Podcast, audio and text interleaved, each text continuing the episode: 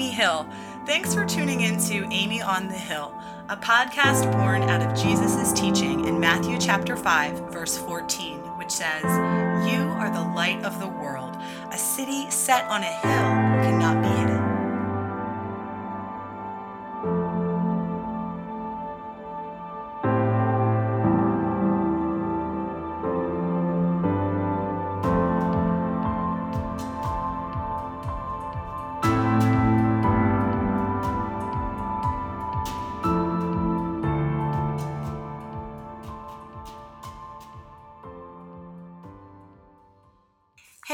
welcome back to the podcast. This is Amy. As you know, we're currently reading through the Gospel of Mark and considering Timothy Keller's book, Jesus the King. As we get started today, I'm going to open us up in prayer.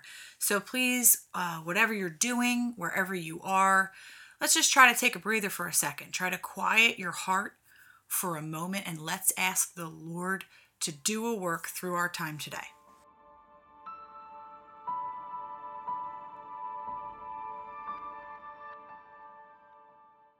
Our Father, we come to you in Jesus' holy name. Thank you for hearing our prayer today. Please help us to quiet our hearts before you. Help us to take a beat here and separate from our distractions so we can fully enter into a time of sincere prayer with you now. We love you, Lord, and we long to know you more. We find our rest only in you and we know that's true. We know that's true because we have this constant nagging longing within us. It's a longing that seems unquenchable no matter what we get, no matter what we achieve. We're all longing, and the root of our longing is for you. Today, God, please minister to us in that longing. Meet us right there We'd love to be able to see you, embrace you, and hear your voice, but the time for that hasn't come yet. Because now we're a generation uh, that's living by faith in what we do not see. We're fixing our eyes not on what is seen, but on what is unseen. For what is seen is temporary, but what is unseen is eternal. And God, that's hard for us. You know it is. The Bible even says that we groan inwardly as we eagerly uh, wait for adoption and for the redemption of our bodies, for it is in this hope that we are saved. Um, it goes on to say that now hope that is seen is not hope, for who hopes in what he sees? But if we hope for what we do not see, we wait for it with patience. So, Lord, we pray that by your Spirit, you would help us to be patient as we wait for you. Please refresh us as we continue through this study. Please help us with our reading. Please speak to us through your word and please minister through this discussion today. Please use all of this to draw us closer to you and to each other. We pray in Jesus' name. Amen.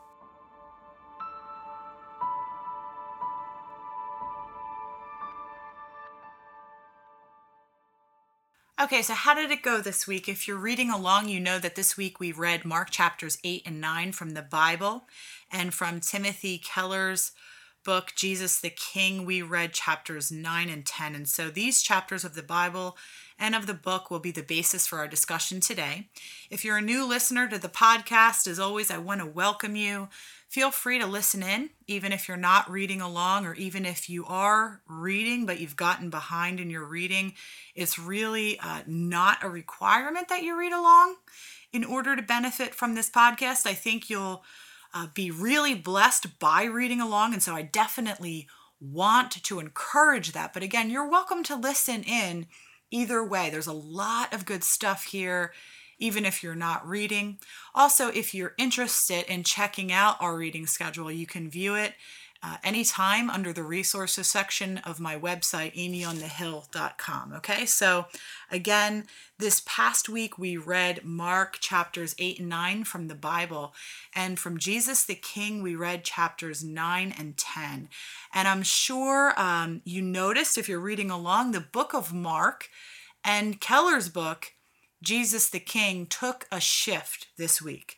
Uh, that was most obvious in Jesus the King because at the conclusion of chapter 9, we finished part one of the book, The King, the Identity of Jesus, and we started part two of the book, The Cross, the Purpose of Jesus. And you'll remember that Keller set us up for this shift back in the before section of our reading. So, very early on in the book, Keller explained that Mark's account of Jesus' life is presented to us in two symmetrical acts. The first act is his identity as king over all things, and that's in Mark chapters 1 through 8.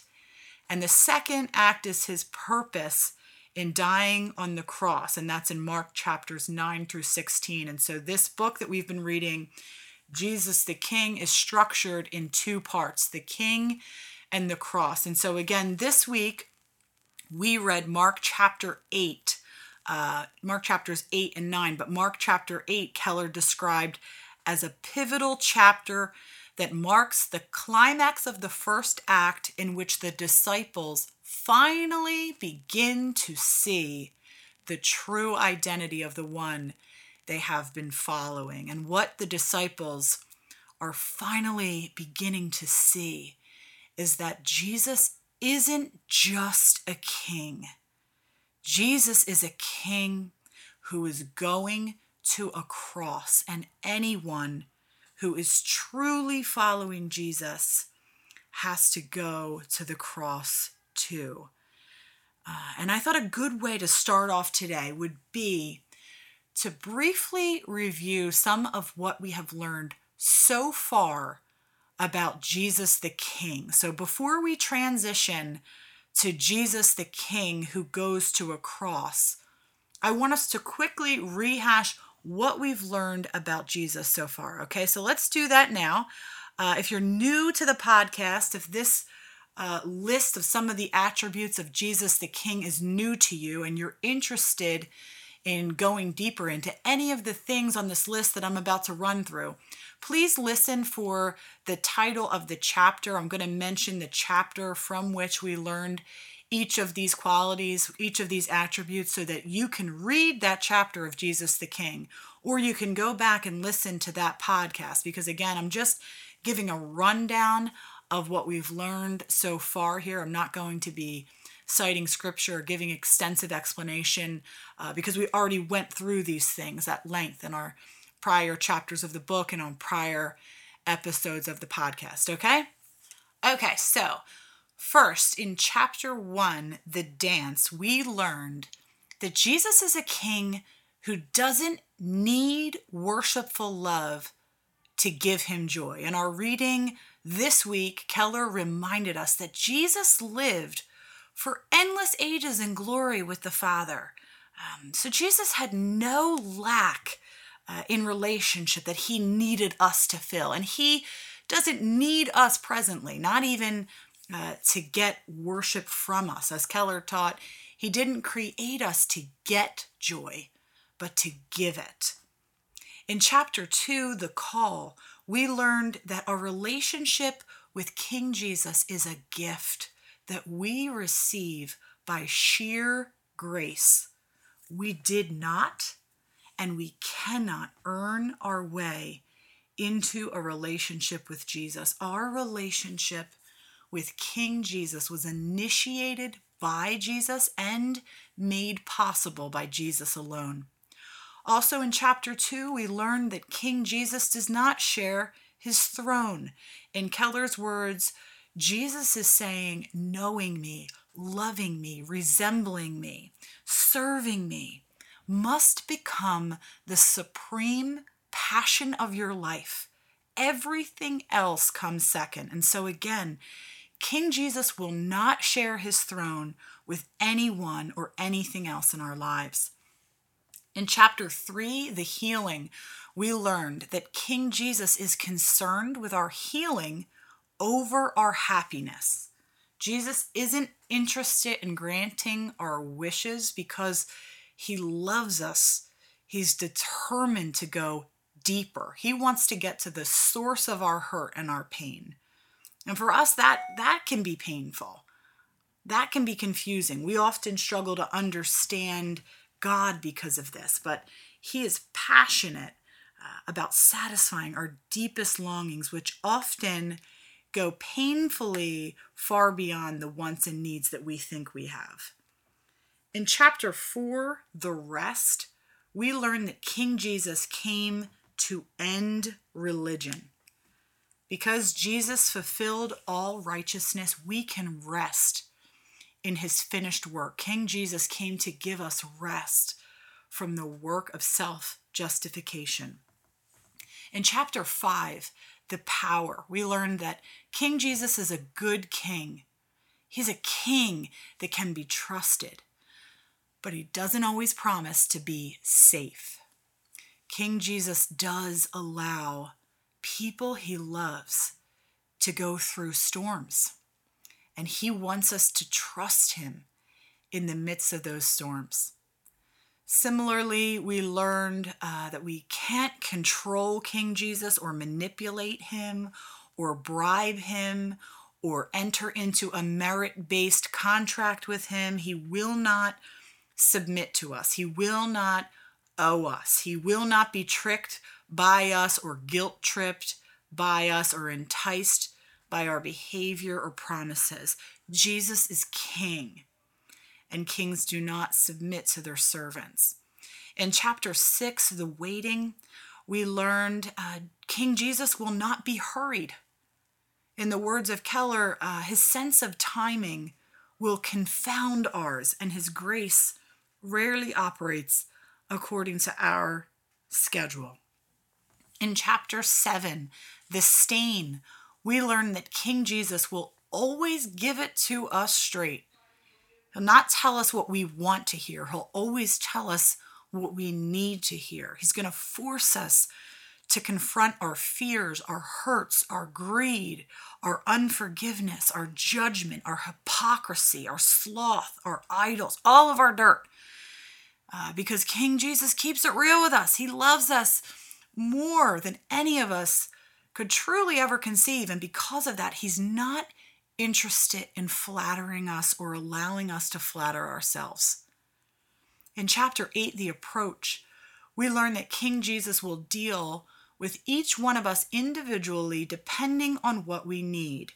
He doesn't uh, respond to all people the same way every time. He responds according to our individual needs. And when we recognize our desperate need for Him, when we see ourselves for who we are, and when we see Him for who He is, and when we cry out to Him and call upon His name, King Jesus responds to us. Over the past four weeks, we've gotten to know Jesus the King, and we've seen He's not a king we can put in our pocket and call upon to do our bidding according to what we want. He he's the king. He has infinite power, wisdom, love, provision, understanding, patience, kindness, goodness, and more. Uh, and we can't put him in a box. We can't come to the end of him. We can't always understand him. But he can be trusted because he loves us. King Jesus loves us. He loves us so much, so much that we'll see King Jesus isn't just a king, he's a king who went to a cross. And anyone who truly wants to follow him has to go to the cross too.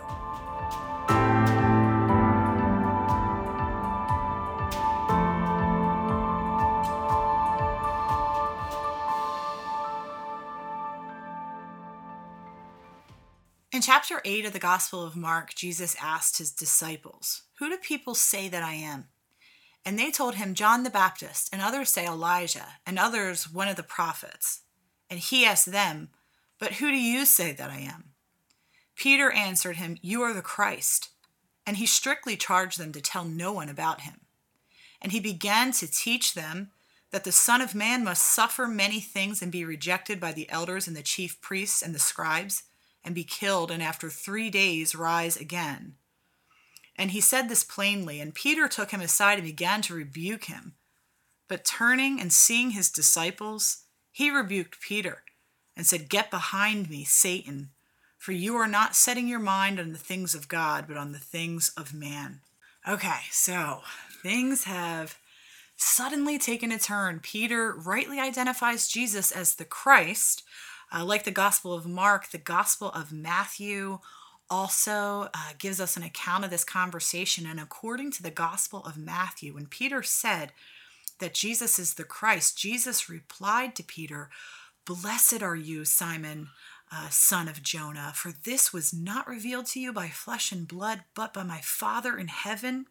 And I tell you, uh, that you are Peter, and on this rock I will build my church, and the gates of hell will not prevail against it. So here, Jesus is confirming what the disciples have come to believe that Jesus is the promised Messiah. Jesus is the one they have been waiting for. Jesus is the Christ. And, and then the Bible says that Jesus uh, plainly began to teach them that the Son of Man must suffer many things and be rejected by the elders and the chief priests and the scribes and be killed, and after three days rise again. And at this, Peter takes Jesus aside and starts rebuking him.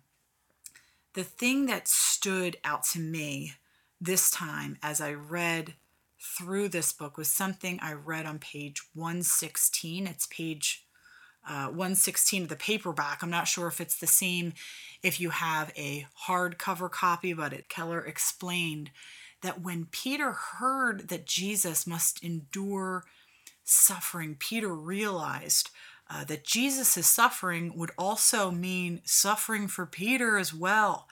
And, and that made Peter furious because Peter had an agenda, and uh, his agenda led from strength to strength, and it didn't include suffering.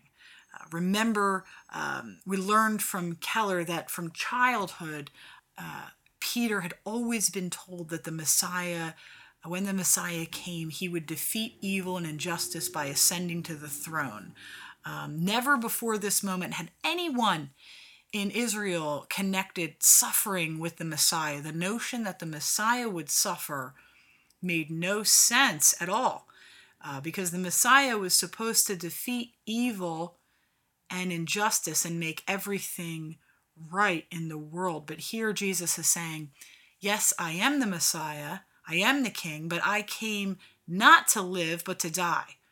I'm not here to take power, but to lose it. I'm not here to rule, but to serve. And that's how I'm going to defeat, defeat evil and put everything right. And so when Peter hears Jesus saying uh, that he has purpose to suffer, and when Peter sees that Jesus is not working from Peter's agenda, Peter rebukes him because Peter believed that by teaming up with Jesus, he was heading straight for the top. But now Jesus is telling Peter uh, that teaming up with him means heading not for the top, but for the cross, towards suffering toward death. And so Peter rebukes him.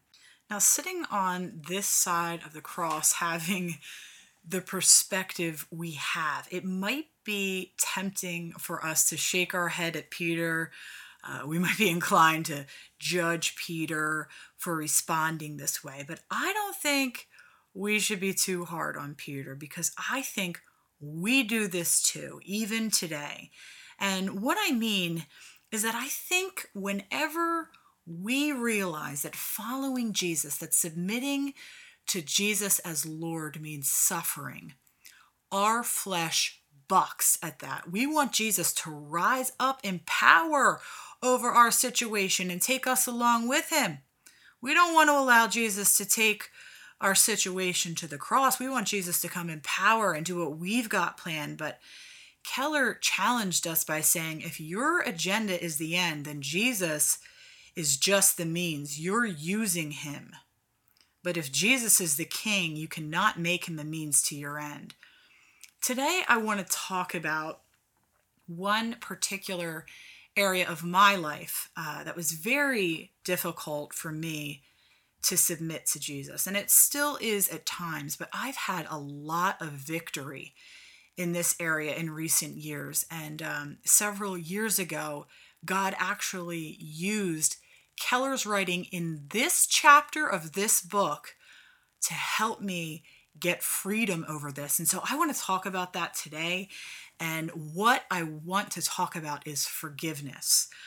Do you remember the portion of this chapter that talked about forgiveness? In my book, it's on page 109 and it came under the subtitle A Legal Necessity. And just to refresh your memory, this is where Keller explained that whenever there's a wrong, a debt is established that has to be paid by someone. And he gave a hypothetical situation in which a friend accidentally smashes your lamp that's worth a $100. And Keller explained that even if you forgive your friend, there's still a loss to you. Forgiveness has cost you something. In this situation, forgiveness will either cost you your lamp or it's going to cost you the $100 that it would cost you to replace the lamp. So, re- forgiveness isn't free. And I don't know. I don't know if this hits anyone else the way it hit me when I read this several years ago, but forgiveness made sense to me in a whole new way when I thought of it like this. It was almost to me like forgiveness up to that point meant, you know, like pretending whatever happened never happened. And that just felt unjust it felt impossible. It didn't make sense to me. But understanding it this way, understanding it the way Keller explained, helped me to see that forgiveness is just. It is fair. It's just taking the cost. It's taking the cost and bearing the cost of someone else's wrong. It's taking the cost of that and paying for it on behalf of the other person. And so there isn't this fake world in which, you know, I forgive you, like poof, it never happened. But instead, I forgive you. I will pay for that. I will bear that. It is costing me, but I will cover it because Jesus covered it for me. And of course, that's exactly what Jesus did for us on the cross. He paid a debt we were straight up unable to pay. And even though forgiveness uh, comes at no cost to us, it came at great cost to Him. But He paid for it, He bore it, He covered the cost. And so when He tells us that to follow Him, we have to go to the cross. He wants us to do the same for others. As He forgives our trespasses, He also wants us to forgive those who trespass against us because in extending forgiveness to others, even when it's grossly undeserved forgiveness, we demonstrate Christ's love to the people in our lives. And for me, that made all the difference in getting the freedom that I needed to forgive.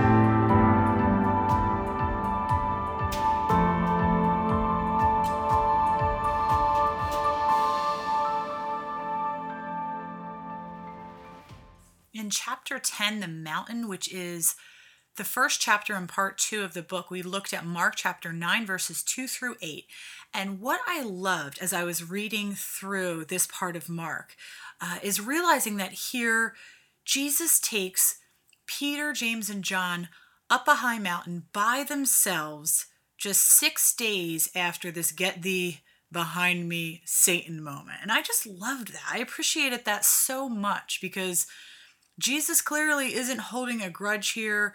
You know, Peter just got slammed with this get behind me Satan moment, and six days later, he's heading up the mountain with Jesus. And I think that's beautiful.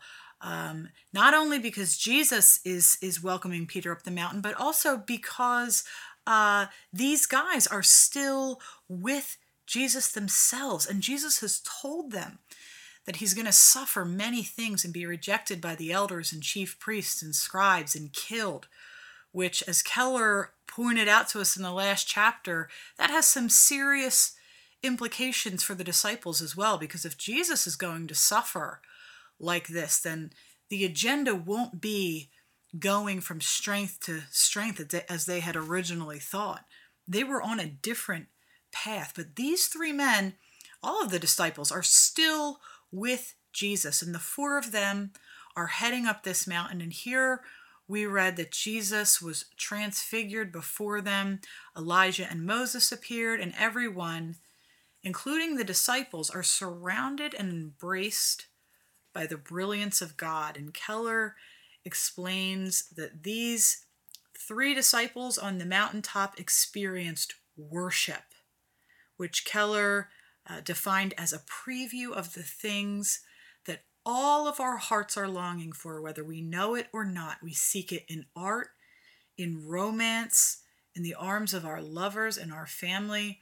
And uh, Keller went on to quote C.S. Lewis in The Weight of Glory, who addressed our deepest desire as the promise of glory, which Lewis defined as a good rapport with God, acceptance by God, response, acknowledgement, and welcome into the heart of things, which, according to C.S. Lewis, we long for because at present there is something in the universe from which we now feel cut off. We long to be on the inside of some door which we've always seen from the outside. And that is no mere neurotic fancy, but the truest index of our real situation because at present we are on the outside of the world, the wrong side of the door, but all the leaves of the New Testament are rustling with the rumor that it will not always be so.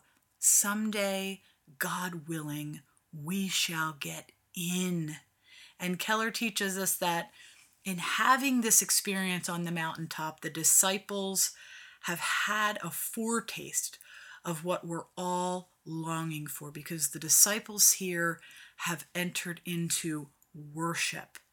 And this God will use to equip them for ministry, a ministry that will require them to take up their cross and follow Jesus. And Keller writes, God is preparing the disciples for the test they will face when their leader is taken from them.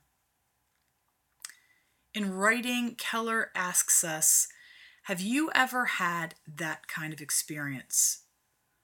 When the compassion and love of another person helped you deal with your suffering, when someone's unconditional approval and encouragement transformed your fear into resolve, when an encounter with beauty seemed to neutralize your anxiety and give you hope. And if you got that kind of help more often, wouldn't you be different? Wouldn't trouble make you wiser, deeper, and stronger instead of bitter and hard and joyless? Wouldn't suffering make you more compassionate rather than more cynical about human nature? Wouldn't failure be more likely to be productive in your life? Of course it would. But Keller says here's the question How are you going to get more of that kind of approval? How are you going to get more of that kind of encouragement, that kind of love, without burning out your friends and family with your neediness? And I literally drew a crying, laughing emoji in the margin of my book after this question and wrote in capital letters with three exclamation points Indeed. How are you going to get more of that kind of approval, more of that kind of encouragement, more of that kind of love without burning out your friends and family with your neediness? You can't. You can't. And as Keller teaches us here, the answer is for us, as it was for the disciples uh, worship. The answer is worship. Keller says it's one thing to know that the glorious Creator God loves you, cares for you, holds you, but it's another thing. It's another thing to sense it, to experience it. Whatever life brings you, you will need those foretastes to nourish and strengthen you. Now, I'm aware uh, that there are a lot of different people uh, participating in this podcast. Uh, some people are probably out there nodding their heads, like, yes, totally worship. Wow, I totally get that. Yes. And others of you, I'm sure, are like, what in the heck, in the heck, in the heck does worship mean? How do I worship? How do I have that kind of experience with God? And I just wanted to touch on that. Um, Keller did write in this chapter that the transfiguration was not just a miraculous parlor trick. And, you know, that's true. Worship is not a miraculous parlor trick trick. Uh, when we have this type of experience, uh, it is a work of God. It's not something that we can whip up ourselves. Um, but as we worship God in His timing and according to His will, God will often give us glimpses uh, of of really how deep uh, His love is for us, according to you know what we need in that moment. Um, Jesus taught us in John chapter four, verses twenty three through 24 that the hour is coming and is now here when true worshipers will worship the Father in spirit and in truth, for the Father is seeking such people to worship him. God is spirit, and those who worship him must worship in spirit and truth. Uh, according to the Holman New Testament commentary on the book of John, to worship in spirit reflects an attitude of the heart which acknowledges God and his sovereignty over our lives. Also, according to the Holman uh, New Testament commentary on John, we worship in truth by worshiping in accordance with the truth, which means honestly, biblically, and centered on Christ. The location of worship and the style of worship are not so um, important as long as the worship is honest, so long it is, as it is biblical, meaning it is consistent with the teaching of the Bible, and as so long as it is centered on Christ. So, a lot of you, when you think of worship, you are probably thinking of worship music, and for sure, uh, listening to and singing worship and praise music is a powerful way to worship. Music has a lot of power to influence our minds and affect our spirit. Um, and so it's very important to worship God through uh, music with true uh, lyrics that are consistent with God's word. If you've never listened to worship music, um, I did want to talk about that a little bit. There are all different styles of Christian music out there, depending on what type of music you like. Again, um, the style of worship music is not uh, important so long as the worship is honest, so long as it's biblical, meaning it's consistent with the teaching of the Bible, and so long as it's centered uh, on Christ.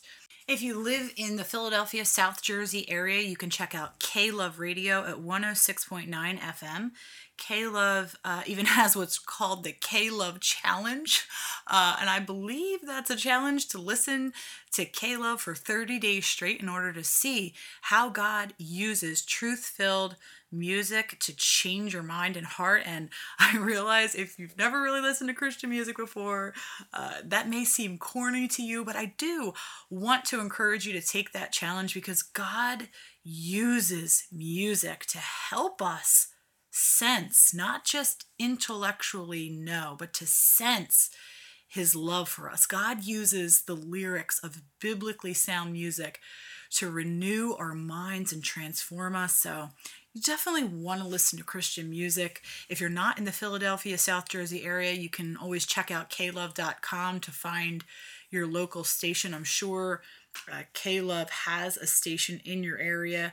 Also, parts of South Jersey can also tune into Air One on 89.5 FM. That's another great station. You can also pull up an Air One playlist on Spotify. K-Love might even have a playlist on Spotify.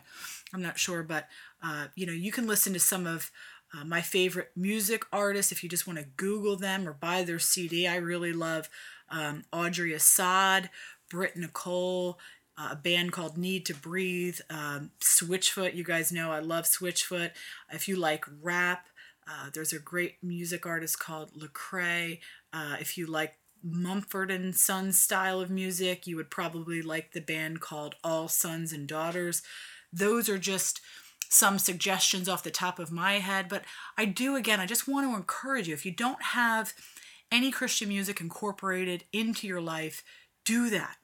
Uh, and of course, corporate worship, which is singing uh, in church, is also a beautiful and necessary uh, form of worship. But I do want to clarify uh, that singing songs is not the only way to worship God. You remember what I read from John Piper's book, A Hunger for God, last week. Uh, do you remember that Piper said, What we hunger for most, we worship. What we're chasing after, uh, that's what we worship. What we're spending our lives on, that's what we worship. And for some of us, that could be our career. For some of us, that could be our body. For some of us, that could be um, a hobby of ours. Like this is just, this is different for every single person uh, in that way. If God is not in that number one slot in our lives, then, then we're worshiping something else. So worship isn't just about um, worship music. Singing songs isn't the only way to worship God. In Romans 12, uh, verses 1 through 2, it says, I appeal to you, therefore, by the mercies of God, to present your bodies as a living sacrifice, holy and acceptable to God, which is your spiritual worship. Do not be conformed to this world, but be transformed by the renewal of your mind, that by testing you may discern what is the will of God, what is good and acceptable and perfect. So, according to Matthew Henry's commentary on these verses, the progress of sanctification, dying to sin more and more, and living to righteousness more and more, is the carrying on of this renewing work uh, until perfected in glory. This is a form of worship. And as we worship God, as He did for the disciples in His timing, according to His will and our need, God will often allow us to experience His love for us. And this God will use to equip us for ministry, a ministry that will require us to take up our cross and follow Jesus.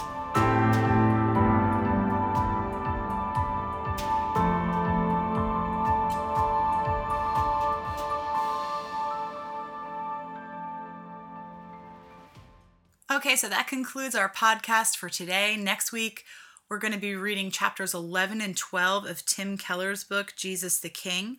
And out of the Gospel of Mark, we are going to be reading chapters 10, 11, and 12. That's three chapters uh, out of Mark's Gospel. So usually we've been doing one or two. This week it's three. Again, out of Jesus the King, it's chapters 11 and 12. And out of the Gospel of Mark, it's going to be Mark chapters 10, 11, and 12. Okay, so if at any point, again, as always, throughout the week, uh, you forget what we're scheduled to read, you can always check it out under the resources section of my website, amyonthehill.com. Also, as always, if you want to reach me at any point throughout the week with a question or comment about our reading, uh, you can do that on social media. I am on Twitter, I am on Facebook. Uh, I think um, that's it. Uh, Twitter and Facebook. Um, oh, I'm also on Instagram. I knew there was something else. So you can you can reach me through social media or of course through email on my website amyonthehill.com. Last, as always, uh, I'm going to speak over you a benediction from Numbers chapter six, verses 24 through 26. So please, in faith, receive this as a personal blessing over your life. Again, this is Numbers chapter 6, verses 24 through 26. The Lord bless you and keep you. The Lord make his face to shine upon you and be gracious to you. The Lord lift up his countenance upon you and give you peace.